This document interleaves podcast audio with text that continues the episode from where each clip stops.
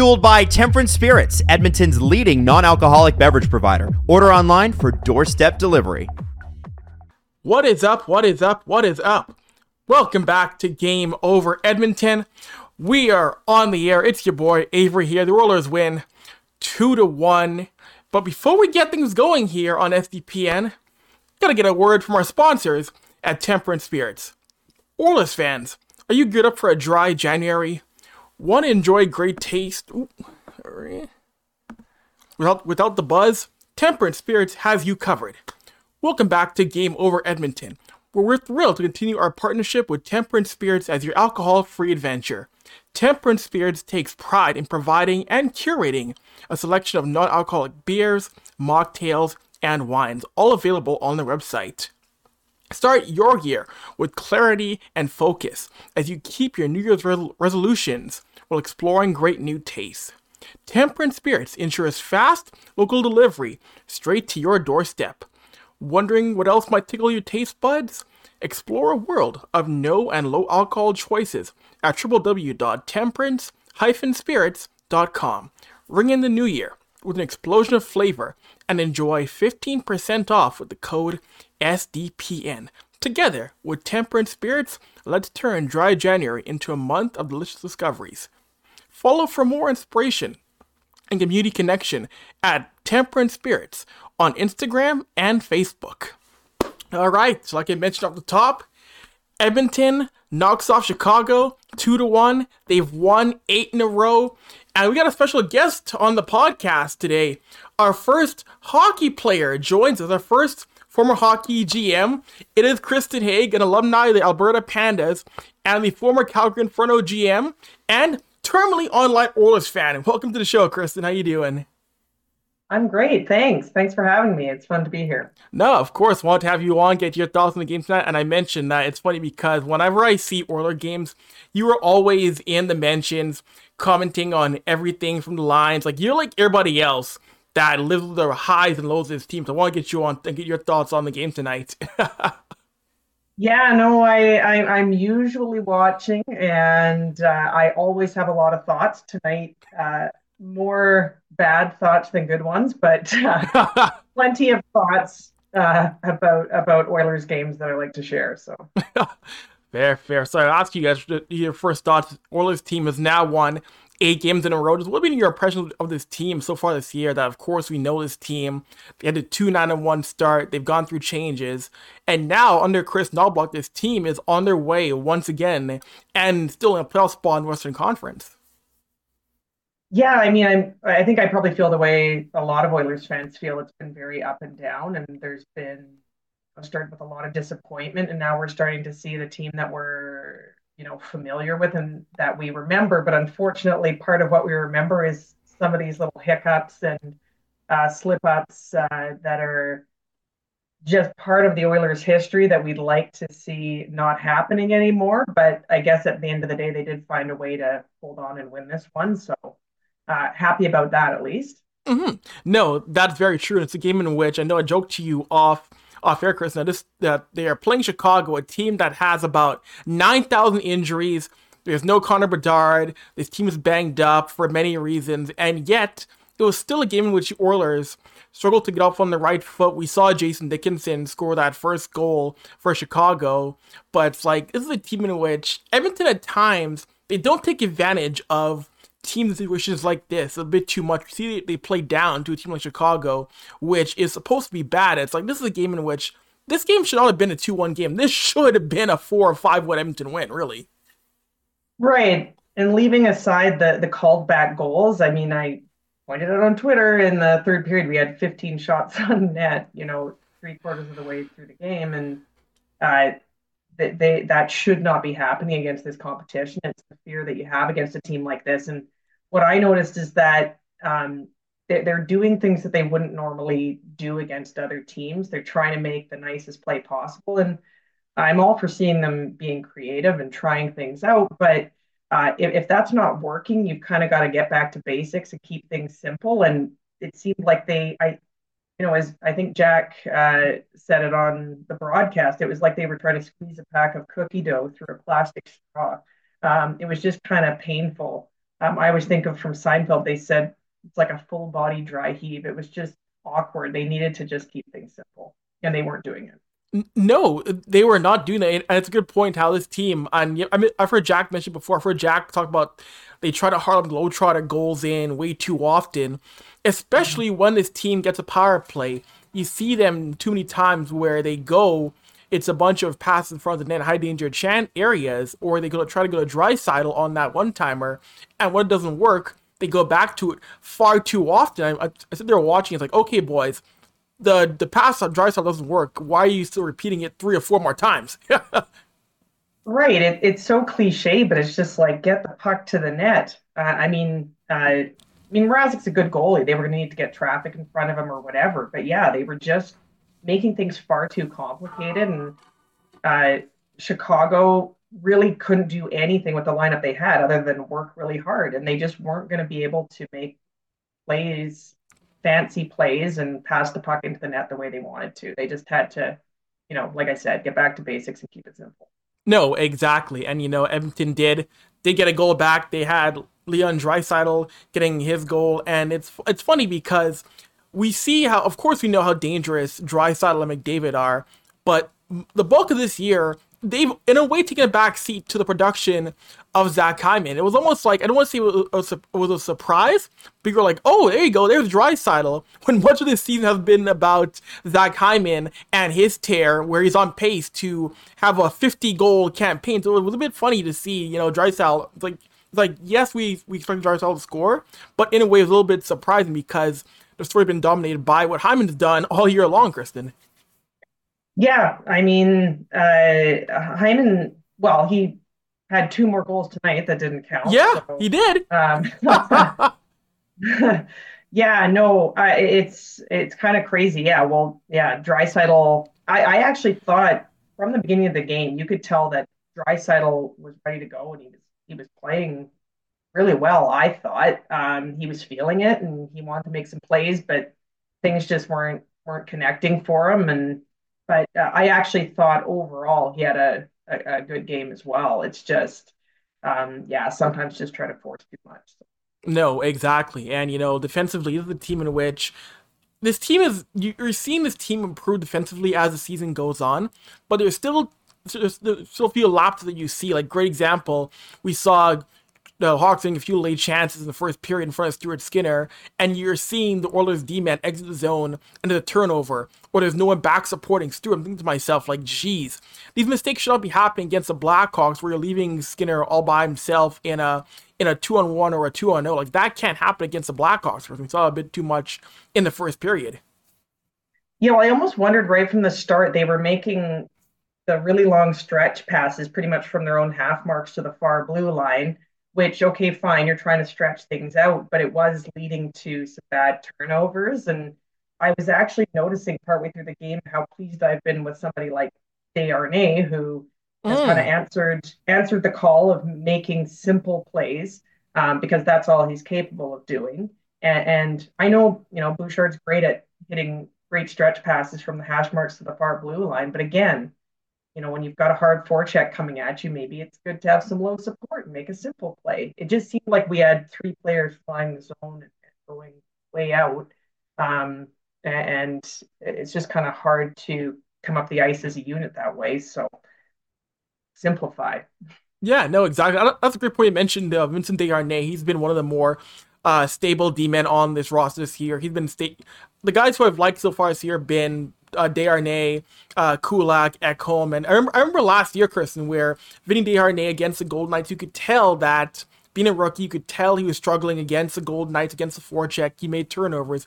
You're seeing his game evolve into being a very stable NHL D man, and I think you know his game, his play has improved quite a bit. And I remember, I remember when this year began, the talk of you know, uh, send back to Bakersfield, try and deal him. His game has matured quite a bit over the past few months here in the NHL. Yeah, well, and, and I think a lot of it has to do with, I mean, Paul Coffey demanded of them that they start making plays, and that hmm. doesn't mean fancy plays. For Desharnais, it means not continually just throwing the puck away and throwing the puck up the boards and having the other team come back at you when you're, you know, a slow-footed defenseman that's not going to be able to stop the the the, the rush coming back at you. I, I, I see him making tape tape passes again, not from the hash mark to the far blue line, but he's keeping things simple and uh, he's doing his job if he's not giving up a pun- bunch of chances against. Uh, you know, Bouchard, we want him taking some risks because mm. it does pay off. Um, but you know, Desharnais just has to keep it simple. Yeah, no, he really does. And this is a game in which, of course, first period ends 1 1, and the second period, uh, it's just, that was a frustrating frame in the second because how are you, again, playing down to Chicago, only four shots in that period? They went through a stretch in which he didn't have a shot for 12 minutes, and it was as if they were there was a great comment in the chat in our in our um, game over chat here from MGD how the Oilers they sleepwalk through that period. And against Chicago you cannot sleepwalk through a period. You have to get more shots on Mrazek from you have to get shots on net from different areas and, and the fact they only got four chances on net was very disappointing. And that's not what a, an elite team does. You find a way to get shots on net from literally everywhere you're not going to win a game most nights getting only four shots in a period as you would know quite well Well, and I think probably the way we were all thinking is I, I had even written down after Mc, I was like, yes, McDavid. Okay, now you know they've opened things up, and now mm-hmm. the floodgates are going to open, and they're they're kind of going to you know quit this nonsense and and yeah. be the team that we, we like to see. Yeah. But I know sometimes, and this happens after wins sometimes with the Oilers, is uh, not so much in in the last bit where they've been having winning streaks, but they all of a sudden seem to be like, oh, okay, this is going to be easy and uh, they just kind of seem to sit back and aren't doing the things that are making them successful. It's it's very frustrating to watch um, for fans uh, because we know they're better than this uh, when they when they're just you know playing good structured hockey, but they were just all over the place that period.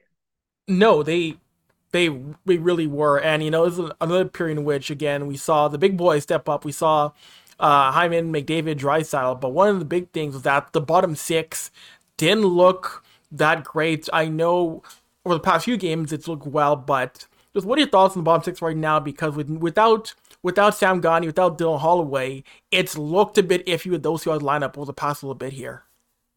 Yeah, I'm not gonna, you know, the the fourth line. I don't even did they even have a full fourth line today? But the the third line, it's very disappointing because, and mm. I don't, I don't mean Derek. I mean, uh, uh, Patrick Kane, sorry, Vander Kane and uh, Connor Brown. I mean, such a good opportunity for them to kind of start feeling it again and, and having a good game against a weaker team. I mean, they'd be playing against Chicago's third line and they they were just throwing pucks away, um, just just not getting anything done. It was a really good chance for them to to show what they can do, get on a roll, and um, yeah, it's just a bit sad down there right now. They're obviously missing Foegele and McLeod in the bottom six, and just kind of highlights that the uh, Oilers management are going to need something to, you know, establish a bit more depth. Because I know I've been a bit critical of the way you know the top six were taking chances pucks over, but at least they're doing something.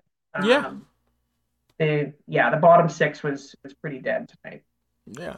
And again, you know, on the McDavid goal, McDavid now at um 500, 900, 905 points. And I look at I look at what he did. First of all, for Ekholm, great pass from Ekholm, great play from Mattias Ekholm to get McDavid out of puck to spring him on the breakaway. But I look at McDavid again, sorry, 906 in points, and I shake my head because this man child is less than 100 points away from a thousand in his career. And I know it sounds far fetched, but for anybody else, it'll be far fetched. But I'm thinking to myself, he might hit 1,000 this season. Knowing how he plays, knowing how he what he can accomplish, he might hit a thousand. You you, you think am I out to lunch with that, Kristen? Like, is it possible? Because like, Connor McDavid does things other players just cannot do in this game right now. Well, yeah, and I think most people say it. I mean, you just you never rule it out because it is McDavid. I mean, obviously, it would have helped if he'd had a good stat padding game against uh, Chicago, but true he he seems to find a way regardless of who the competition is, and so yeah, I mean you can't say enough about a player like that. And again, when we are criticizing McDavid, it's like nitpicking, obviously, right? Because um, he's the backbone of the team and he does amazing things, and uh, yeah, he seems to be able to do things like that at will. Right. No, all, uh, it's um, it's incredible to see what he can do. And you know, he mentioned Zach Hyman and a game in which the Edmonton Oilers last year the challenge is they it's, it felt like it felt like they won every challenge they had last year. Jeremy Coupal leaves the team, and the first time in goal that was called back, I didn't think that was goalie interference. I didn't think that was enough to say it was a P. Mrazek. And I thought it was very strange that Chris Knoblauch didn't even give it a challenge. That was early enough when which was, wasn't that bad. The fact that this team didn't challenge that was very strange. Well, it looked like that was, was a clear goal in my mind. Right. And I like it's one of those ones where it's like normally that would be a goal and then they'd be challenging it to try and like I don't know if Luke Richardson would have challenged that if it had been ruled. Mm. And yeah, they were saying on the broadcast, like, oh, you're up 2 1. Maybe you don't want to chance it. But I'm like, no, you're up 2 1. Take that. That's, you know, you've got a good shot at winning that. I guess, I mean, now in retrospect, seeing how the second challenge went, I guess maybe when you know that Hyman is going to lose every single um, challenge ever, then maybe you don't want to chance it. But other than that, uh, yeah, I, I couldn't quite understand not taking the chance on that because it's, you know, it's against Chicago. I mean, hopefully you'd be able to kill off their power play. And, you know, if you did lose it and if you win it, you're up 3 1. Yeah, no, ex- exactly. And again, we mentioned the other challenge in which the NHL, and I, I tweeted this, I tweeted because I think it's ridiculous how the Oilers should have been up 3 1 late in this game on mm-hmm. on the offside with Draisaitl, and it's like we are still in this league, Kristen, that has challenges and and reviews that can last five, six, seven. First of all, 45 seconds, that's it, done. We shouldn't have we shouldn't have reviews lasting that long. And the fact yeah. that we're looking at a player being offside by maybe a millimeter or two and rolling back a footage frame by frame, like what are we doing here? Like the, the offside challenge was really to look at plays that were egregious. Looking at an offside that was off by a millimeter is I don't get it what we're doing here, Chris. It, it's ridiculous. Well, yeah, and unfortunately, that's sort of what it's become. But yeah, I always think back to the. I think it was the season before they brought in the rule that Duchene play. I mean, yeah. that's the one. He was offside by like several feet at yeah. least. That is what that rule was for, not this silly nitpicking for stuff that made absolutely no difference um, to the play. Uh, it, it, there, there has to be some sort of time limit or how many times they can view uh, the play again mm-hmm. to make a decision because it it almost felt like if it's taking that long, they're looking for a reason to turn it over. Yeah. Um, like it, it just uh, there was nothing conclusive about any of those angles um, that could have possibly given them a reason to turn that back. So that yeah, uh, terrible call, and yeah, just but they should never be put in a position to be able to do that. No, not at all. And I, you know, it's funny. I look at other sports that have reviews and do want to look at plays like that, and they're using cameras that are 1080p HD or it's you know 8K cameras. We're looking at also looking at angles on a small iPad that freezer watching that are just the worst angles to use for the review. Like, how have we not progressed by now? Looking at cameras that are, say, for example, in the boards or yeah. cameras that can get down to really looking at VHS footage to see if a player's offside. Like that, we lost the plot entirely too in that aspect. Well, yeah, because the only the only on the blue line view there was was blocked mm-hmm. by Draisaitl's foot, and yeah, it, it's kind of the same old thing where it was like where the goalie, if they were kind of blocking the camera or whatever, but yeah, if they are going to get that finite with the way that they make their calls, then they've got to, yeah, they've got to have better camera angles or whatever because they clearly made, they appear to have made that decision off of an angle that was not straight on, and, and meaning that it wouldn't have been giving them an accurate depiction of where the puck was at in relation to Draisaitl's foot or stick or whatever. No, it, it, was it's ridiculous. And then uh, of course Chicago battled back, tried to make, tried to tie this game, and again, there was the funniest sequence that for I don't know what happened to the Oilers when it comes to empty nets, but they're allergic to scoring without a goaltender in, in a net. I don't know what it is. The team can't score on an empty net. There was about three different times shots went wide. There was a shot that was saved. I, I, I don't know what it is, Chris. Why can this team not score on an empty net no matter what year it is? Well, I'm sure they have, but yeah, no, I think I think it was just the theme of the game. It was going to be as painful as possible for all the fans, and that was just going to have to happen. Hyman was not meant to score tonight. Two goals called back, missed an empty net. It just, yeah, it was just one of those games. But yeah, I think somebody said online that the Oilers are going to have to spend next, next practice just shooting pucks at empty nets or something like that. So uh, it, yeah, it, it's mind boggling, but that's just kind of the way it goes in games like that. Yeah, no, it is ridiculous. And of course, those of you guys in the chat here at SDPN, if you have any comments or questions, please fire them uh, my way in the SDPN chat. So now Edmonton holds on. They've won eight in a row, and now they got games against Detroit and Montreal. Again, these are games that should be winnable. Just what are your impressions, though, will continue the road trip on the East Coast here now? Well, I, I would hope that now having had that game against Chicago, that will have been a bit of a wake up call for them. I think about, I mean, certainly, I mean, the Oilers probably aren't considered one of the, I mean, I think they are considered one of the best teams in the league right now, given their record of late. I mean, they might just be in a wild card spot, but they've got to expect the best out of every team, every single game that they're going up. Teams are going to be fired up to play against them, and they've just they've got to be ready. And I'm a little bit worried. Like I just feel like we always have bad games against Montreal. It's just I don't know if that's just in my head or if it's true in history, but uh, they seem to lay eggs against Montreal all the time. And and Detroit, they've had some pretty wild games as well. I'm just hoping to see the Oilers kind of take a step back and be like, okay, we're in a playoff spot and we don't want to be on the outside looking in again. Let's, you know, let's get our crap together here and and and start playing like a, a, a true contender and a playoff team. And if we don't see that next game, I'm going to be very disappointed. No, exactly. And seeing how the Western Conference is, how competitive it is right now, you you still have Arizona behind you. You've got Seattle behind you, Calgary. Like there are a lot of teams that can pick up ground. And in a league in which has the the the quote unquote loser point three point games, if you're not taking points off of teams like Montreal and Detroit, you're going to be in some trouble.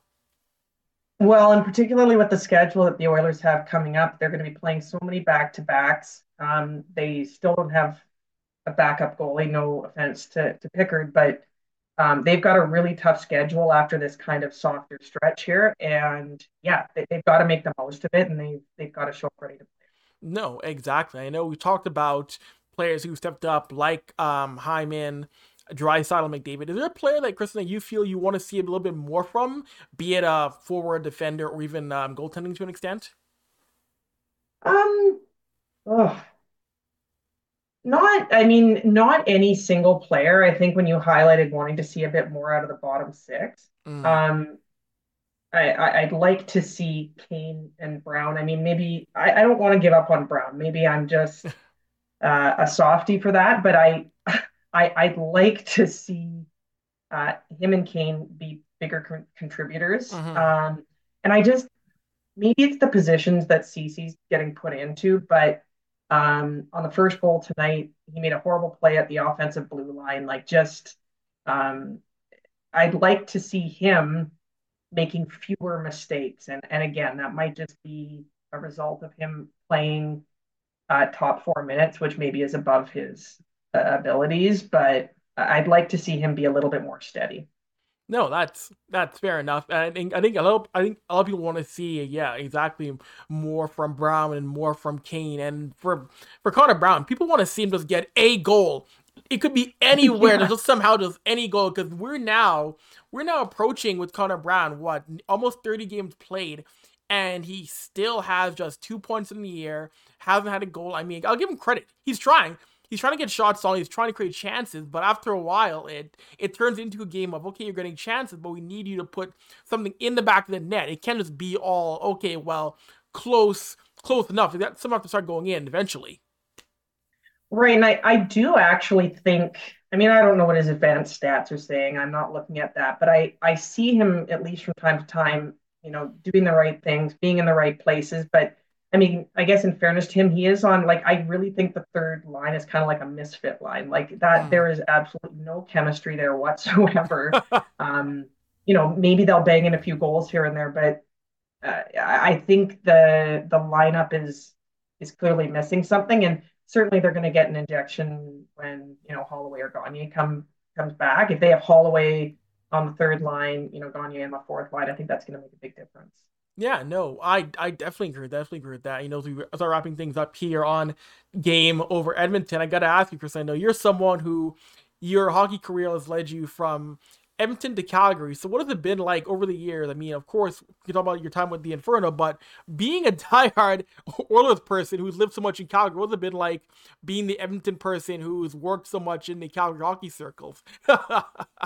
you know what? It it has its bad moments, but I'm actually really fortunate. The the law office that I work at, um, out, out of the 18 lawyers we have, half are Oilers fans, and so I'm kind of in friendly territory most of the time. Um, but yeah, it's you know going to games at the Saddledome. Not only does the Saddledome suck, it's just you know that when they score, the flames go off. Um, but but really, that series two years ago, I've felt very good since then. I've been a much happier Oilers fan in Calgary since uh, since defeating them in the playoffs, and um, yeah, but I, I try not to you know, kick them when they're down or anything like that because we had to deal with Flames fans giving us a hard time about the Oilers being crappy and not good enough and all that. It's it, it's feeling a lot better these days. No, that's good. You know, you know that that playoff series in 2022, like either way, it was gonna send Edmontonians into a state of chaos because it was either gonna be Edmonton or Dallas. We or, or a rival either way it was gonna be a playoff series. So yeah, but yeah, uh, that was that was probably the most fun I've watched a playoff series in a long time. I I I just remember so many predictions had it being oh Calgary in six, Calgary in four, Calgary in seven. No one had Edmonton five. No one had Edmonton five in that series. I know that that was just the nicest surprise, especially after the way that first game went, it, and and the first whatever five minutes of the second game. Mm-hmm. Yeah, no, that really. I mean, granted, Oilers fans have not had a lot of great playoff moments over the last, you know, 15 to 20 years, but uh, since the 2006 run, that was one of the most fun uh, playoff runs I've had. So. exactly. And, you know, I, I do have to ask you, of course, as someone who I mentioned has played for the U of Alberta under Howie Draper, who's now the head coach of the P Dubs New York team, and someone who worked with the Calgary Infernos as a player, as a GM. Just what have been your what's been your thoughts on the P Dub and what's happened now in terms of the fact that you're getting games in that league, selling out NHL buildings, you're getting huge crowds of Mattamy Toronto, and seeing the infrastructure women's pro hockey growing more and more because the fact that you're getting games again on CBC, TSN, and bigger networks and more exposure, I love the fact of what is done. I mean, of course, there's gonna be growing pains for the league right now, but seeing what they've done in just what a week or two of launching mm-hmm. is, a, mm-hmm. I think, is great, Kristen. Yeah, and I, I, kind of feel for it from a couple of perspectives. I mean, as a hockey fan, I've loved that, and as a fan of women's hockey as well, um, I've loved that I can just turn on the TV and watch the games. Um, and, and, the production of the games and the commentary and uh, the analysis and everything has been really excellent. We've never had that in the past. Um, and then just as somebody who was involved in, um, you know, playing uh, you know, former professional women's hockey. Um, and I only use air quotes because, you know, it was obviously elite hockey, but nobody was getting paid. Um, to see it come to where it's come today, I mean, this is what we've all been waiting for and all worked for. And it, it's just really, really satisfying to see that it's finally starting to kind of um, gain some traction and take off. No, I I agree, and it's really cool to see you're getting so many players from around the world. Like you're getting uh, like so the, the, the Sarah Nurses, Natalie Spooners, you're getting the elite players from Team USA, Canada, the European players, all in one league. I mean, and, and Ottawa's probably one of the more diverse teams in the league. You got players, you got one of the more diverse lineups in the league. You got Michaela, Michaela doing her thing in Ottawa. Like the right. fact that this has been a league that's been so well received by everybody, I think is amazing. And the fact that the Twitter trolls are losing every argument. Like I see, I saw so much. Oh, people are gonna watch in a week. Oh, they gotta give a bunch of free tickets. The fact that people are like, the fact that the troll, the whole, the trolls are holding L after L after L. I think it's so funny to see how the detractors are just losing their arguments as to why this league shouldn't work. I think it's amazing.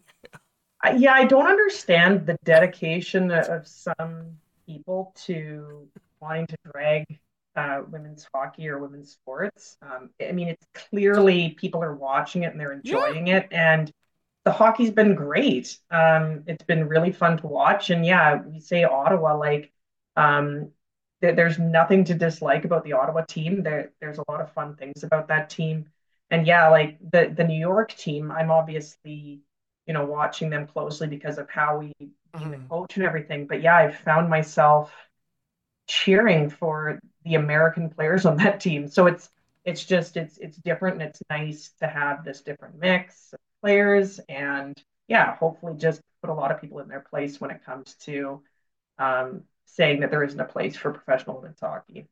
No, it is it is amazing to see. You mentioned how you know that's someone who I know we both know. I used to do commentary for the Pandas back in 2018, and I think it's really cool to see that you know he's getting a chance to coach pro women's hockey, and he's such a respected voice as you would know. He's someone he's someone who built that Pandas program into being a juggernaut.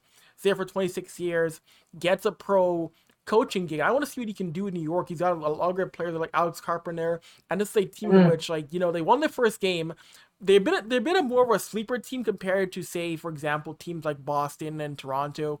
But I think mm-hmm. New York, I think New York might make, might make some noise going forward in the season here. Yeah, I agree. I mean, um, I've always had a huge amount of respect for Howie. I mean, I obviously love playing for him. I think he's a, an amazing person. Um, and yeah, he's just a really smart coach. Um, he, he knows how to get the most out of players, and he's also really smart at you know, um, uh, teaching a team proper tactics and all these things. So I think, yeah, I think he's got a good mix of players there, and I really do think that they're going to surprise some people. I mean, all the teams are good, and mm-hmm. they all have they all have a shot. But I, yeah, they might not have been the obvious pick, but I, I think uh, people are going to see that they, you know, they're they're a very structured uh, hockey team. Yeah. Yeah. No, I I could not agree more with that. I was going to say, oh, my last point here I was going to make. Oh, and one more comment I see coming here, Lindsay Post, former Calgary Inferno goalie, and, and also in also in New York as well. So Howie found a way to bring back some yeah. Alberta connections as well to to to the PWHL. Yeah, I, I, you know, I look, you know, I look at this league now. I think to myself, it would be fun. I know the league is talking. You know, they're going to be starting off slow when it comes to expansion. You know, they're probably right. not going. They're probably not going to expand next year. But how cool would it be to see in maybe two or three years a plan to get expansion west? Because I would love to see again a revival of the Inferno in there and hopefully maybe a PWHL Edmonton team because it's funny because we hear about expansion and I love the fact that we always hear about Calgary, but I don't hear mm-hmm. much as much about Edmonton getting an expansion team because I think you I think you definitely make a PWHL Battle of Alberta work um, down the line here. Well, and yeah, I might be biased um, towards Edmonton, being an Edmontonian and an Edmonton fan, but I think Calgary has always sort of been considered the the locale for a women's team because of the history here with the national team being mm. based here, and this was just kind of where um, the top players naturally came to live and train and play because um, the, the, the, national team ties. But yeah. I had always said. Um, you know, we did have talks about this back when I was working at the CWHL. I always thought that Edmonton would be an excellent place for a women's hockey team because it is a little bit, you know, smaller city, and I, I can just see the community really rallying around a women's hockey team and and getting on board and supporting it. I'm sure the same would happen in Calgary, but I just, um, you know, you see the Flames start to to struggle, and the the press level seats are empty.